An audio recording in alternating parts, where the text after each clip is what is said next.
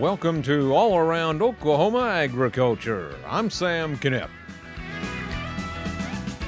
And today we talk with Jim Carlton, staff reporter for the Wall Street Journal. He works out of the San Francisco Bureau office and recently wrote about the cities of Phoenix and Tucson sharing underground water storage. Basically, I cover a lot of uh, you know drought issues in the West. As you might imagine, that's a pretty big story out here, and I know in your neck of the woods too. But I'm in California, and we're having the wor- one of the worst droughts ever on record. I mean, this is like this goes back to the you know as bad as the Dust Bowl almost. And so everybody's always looking for ways to you know I mean yeah I guess right now I mean the supply of water is very limited, um, yet the population of the West keeps going up.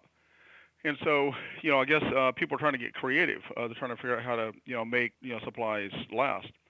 And one of the most innovative I've heard of really is Arizona. They they've got something called the Central Arizona Project, and they've got uh, three or four years of water supply just kind of banked underground. Uh, they have large caverns underground where they, they keep their, their their groundwater. This is water from the Colorado River that they just stock up.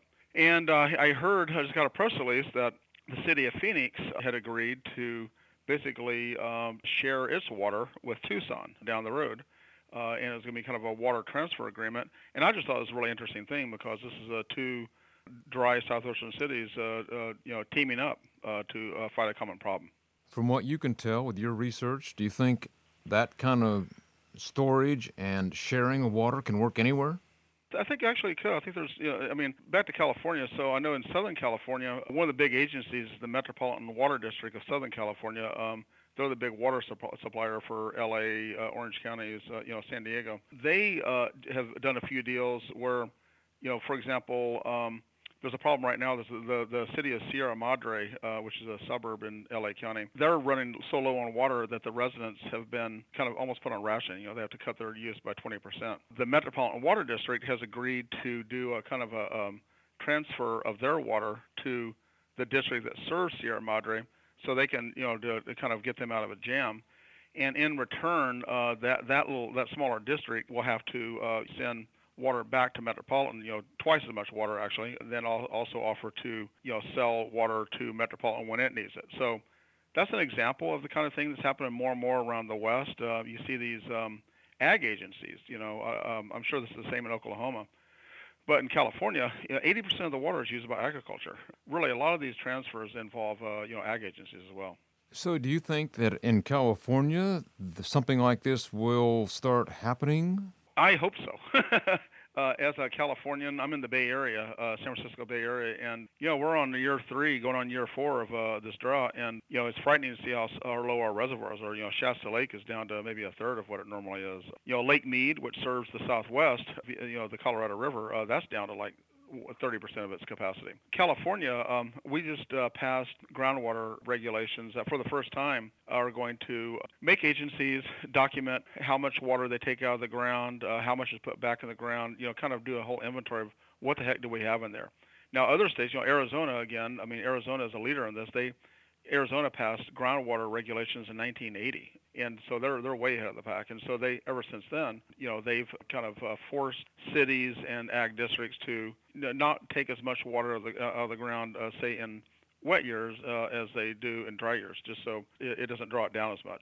In Oklahoma, as I understand, with your aquifer, the Ogallala, and uh, I'm sure that there's a way to do transfers in your neck of the woods as well as out here too. So, what's the feeling on the street in California? Do the average John Q. citizen out there, do they really think something needs to be done? They're willing to, to tighten their belt and, and, and put up with water restrictions like this? It's interesting you ask that question because, you know, this is kind of a conflict that's playing out in my own home in San Francisco. Uh, everybody in California gets from different sources. We get our water straight from um, the Sierra Nevada, um, you know, place called Hetch Hetchy Reservoir. So we're kind of in better shape than most places around California.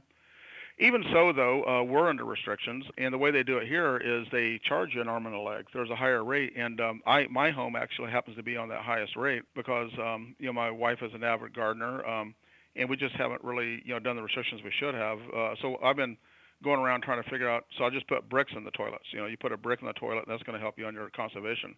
You know, this is a and this is a this is a debate that's playing out in households all around California. Long answer to your question, no, I don't think it. Ha- I think that people are they'll they'll say that well you know ag you know they why are they growing cotton out there why they Yeah, we grow rice. I mean, uh, you know, um, California, Colusa County, California is the nation's biggest grower of rice. I mean, that's a pretty water-intensive crop. You know, pecans, almonds, pistachios, that all takes water. So, I think a lot of people in the cities think, um, well, what is, wait a second, why is so much water being used out there? But you know, you talk to the ag people, they say, yeah, but we're feeding the world. Um, do you really want to cut out? It's about a you know 40 billion dollar industry and, uh, and a, an important source of food. Um, it's the nation's largest agricultural state. There is a debate, and I mean, I, I think in the cities though there is definitely kind of uh, people trying to get their minds wrapped around this. And uh, you know, we need water. This is a you know a lot of California is a natural desert, and, and you know the way we grew was um, we were able to kind of um, tame the rivers, build conveyance systems to take the water from the uh, mountains in the northern California to the south. That's Jim Carlton, staff reporter for the Wall Street Journal. He covers environmental issues in the western U.S. and lives in San Francisco. However, he is no stranger to the High Plains. Born in Texas, grew up in Kansas City, received his journalism degree from Kansas State University. Now, the elections this week make this an extremely timely topic. In California, passage of the water bond, that would be Proposition 1, confirms that Californians are ready and willing to invest in water projects for their future needs. California Farm Bureau supported the bond, which will invest $7.5 billion in storage and other projects to enhance and protect the state's water supply for people, food production, and the environment. We're out of time for this edition of All Around Oklahoma Agriculture. I'm Sam Knipp. Make it a great day.